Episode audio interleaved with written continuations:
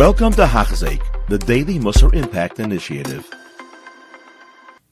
Shalom Aleichem. We are back, and this is going to be Monday, day number 77, Perek Daled, and we're in the middle of Mishnah Chaf Aleph, Mishnah 21, a very famous Mishnah, and we're talking how Kina, jealousy, Ta'ava, lust or desire, and Kavod, honor, those take people out of the world. We covered the concept of Kina yesterday, and today, by day 77, we're going to talk about Ta'ava and Kavod. So, Ta'ava, when it comes to desire. He tells us that this is the first stage of any and all negative actions, deeds, things that Avera stem from. It always starts out with step one of a taiva, of a desire. And it is the thing that precedes what may be in thought and then um, from otherwise comes from the heart. You, you just you begin to lust after something, you have to have it, and, and, we know that from so many things in life. If somebody's trying to diet, you know they lust after some kind of food, then they have to have it.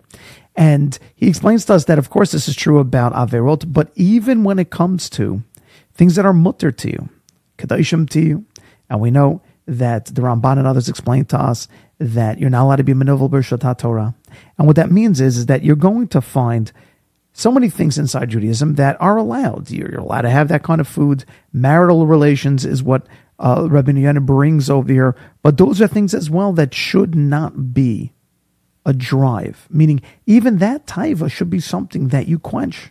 It should be something that shouldn't be controlling you and driving you all the time. Which that is allowed.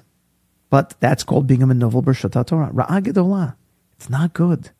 And this Shlomo Melech tells us, Al chelecha. Do not give your strength. Don't give your power. Don't give your drive. Don't give whom you are over to a woman, even inside a permissible way. And he tells us when it comes to Michael and Mashka, the same exact thing that are allowed to you.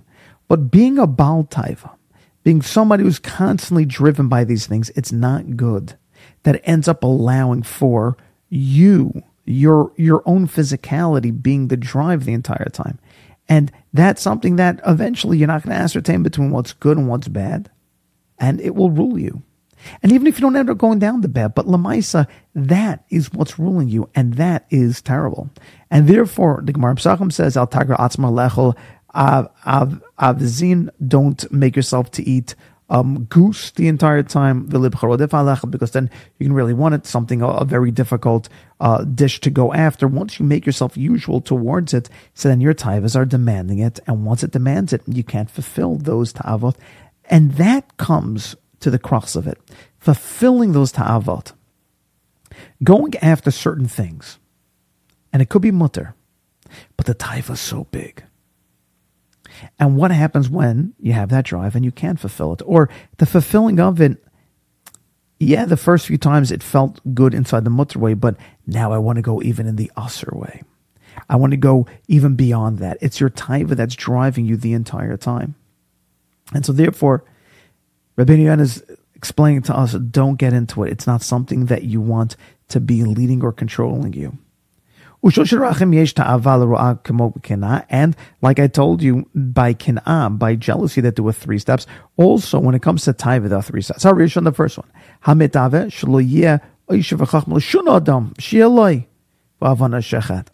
The first is which he's bitter if anybody else has it.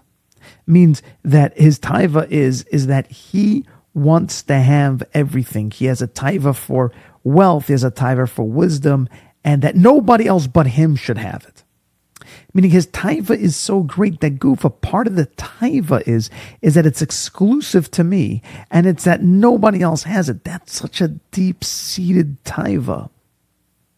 The next level is that he has this drive and he has this desire and it's not that he cares that anybody else around him should or should not have it. It's not. He wants to have riches and chachma. That's fine. They, they're going to ach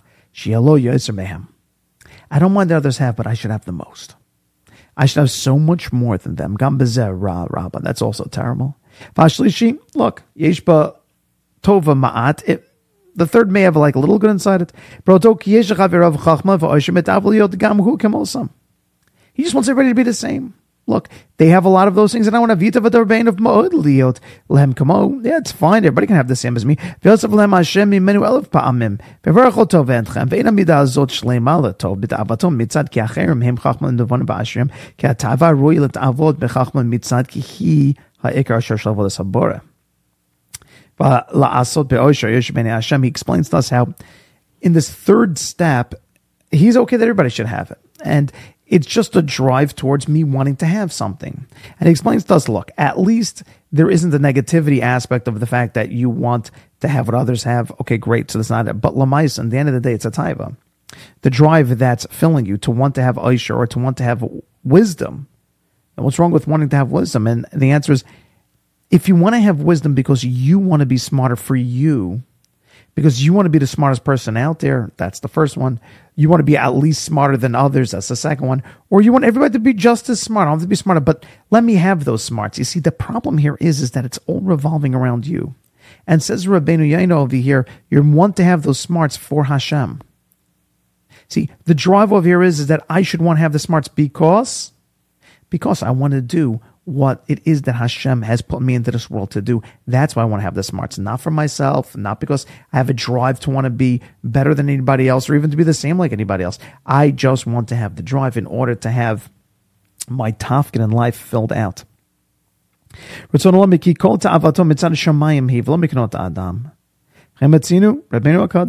And like we find Rabbeinu Kaddish that at the time that he died, Sakaf et he put out his finger of Amr and he said, I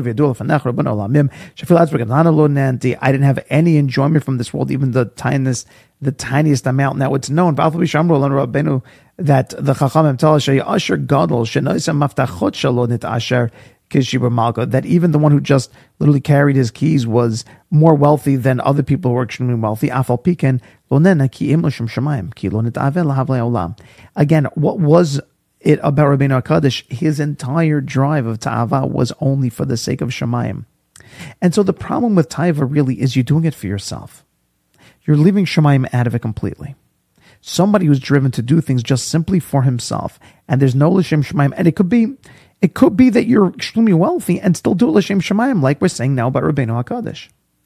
Including it for L'Shem Shemayim is everything doing it for yourself, you end up in a bad place. And finally, we said about honor. What is it about honor? And so his first type of honor over here is very interesting. His first type is a covet harahu. The worst type is. He's using the first word of covet as heaviness, meaning putting your fear upon other people and deciding that you are bigger than them and that you are stronger than them. And he tells us over here that this is mamash the worst. Umes charo. What is this person's outcome? His reward him. will be gehenom. This guy ends up in the worst places. Ends up in chas v'shalom in Gehenna. And he can't come up from there for many generations. That somebody, just an overbearing kind of a person, always putting his fear, putting himself on top of other people, just really uh, pushing them down because he has to be better, he has to be stronger, manipulating them, not allowing them to grow in certain ways. That's a very terrible thing. And that's the first thing of kavod. Feeling that you're just so much better and the punishment for this is terrible. And then kavod hasheni. And then you have the second type, which is that you want so many people to give you kavod. You want people to honor you. You want people to respect you. That you think, yes, yes, of course. I am of course worthy of this honor. But that's not true. And Gam Kim Kiyat Talmud Chacham, even if you're a Talmud Chacham with Baal, Baal Mitzvahs or Tzin Shchabunu and you're like, you know, look, I'm a very big Talmud Chacham, you should stand up for me, I, am great. I'm sorry, but that's also not good, says Rabbeinu Yonah. Because again, it's revolving around you. Acham kavanato l'shem shemayim, v'im l'chavodato ruhos levad, v'lo yechim b'pnei atzmo, v'lo yehenna bo, kim kedei l'tkabed Torah yedei zek moshe. Only if you're doing it for the Torah. And this is a very fine line. For a person to go and to understand how much he is meant to be humble within himself, and that if honor is accorded to him, he's meant to think that's for the Torah, or the value of what it is that I'm doing for the Torah. Let's say if he's being honored for having given a donation or money to something, okay. But again, it's that I gave money to that Torah should strive, and I was used as a kli from Hashem, and I'm thankful that I'm somebody who's given a good life, a comfortable life, but ultimately it's my responsibility to give as much as I can to be able to help. And now I'm getting honored for that. It's not me; they're honoring the fact that I was used as a kli kibble for Hashem, but it's all the Abishta. That's the thought process. And Rabbi Yonah goes on to continue. and tells us that even a king who perhaps should have honor, we see that the psukim say clearly that it shouldn't be that he has this levilti rum levavo me'achav, that we put in certain things in place of what he can or cannot own so that he shouldn't feel as if he's a lord over anybody else or that he deserves this honor over everybody else. And now a king who actually probably deserves that honor, if the Torah is saying about him, he's not allowed to, and certainly about everybody else as well, that they're not allowed to, they're not allowed to. And finally, matzinatam in olam, that these three midot, bechol avon plili davar acher, uh, these three averot, his first uh, shot is one very basic one. Yeah, that these three averot that take us out of the world. But then Davar Acher, he brings three different psukim that literally takes a person out of this world, meaning that it kills a person. See, the first one is that they're just really, really, really bad. Uh, these midot are all like Motzina in Olam, the Rabbeinu is telling us, are just considered very, very terrible averot. But the second shot is no, they actually uh, take a person out of this world that you'll die young from it. It'll just completely rot you uh, from the inside out. And we know that to be a fact, that people are living with kina, with taiva, with kavod. And what's a common denominator of those three things? The common denominator of those three things is, is zich. It's me. It's thinking about me the whole time. And instead, the person with those three things were meant to always be thinking about living life of L'Shem Shemaim. All right. Have a wonderful day. You have been listening to a shiur by Hachzeik. If you have been impacted, please share with others. For the daily shiur, please visit Hachzeik.com or call 516 600 8080.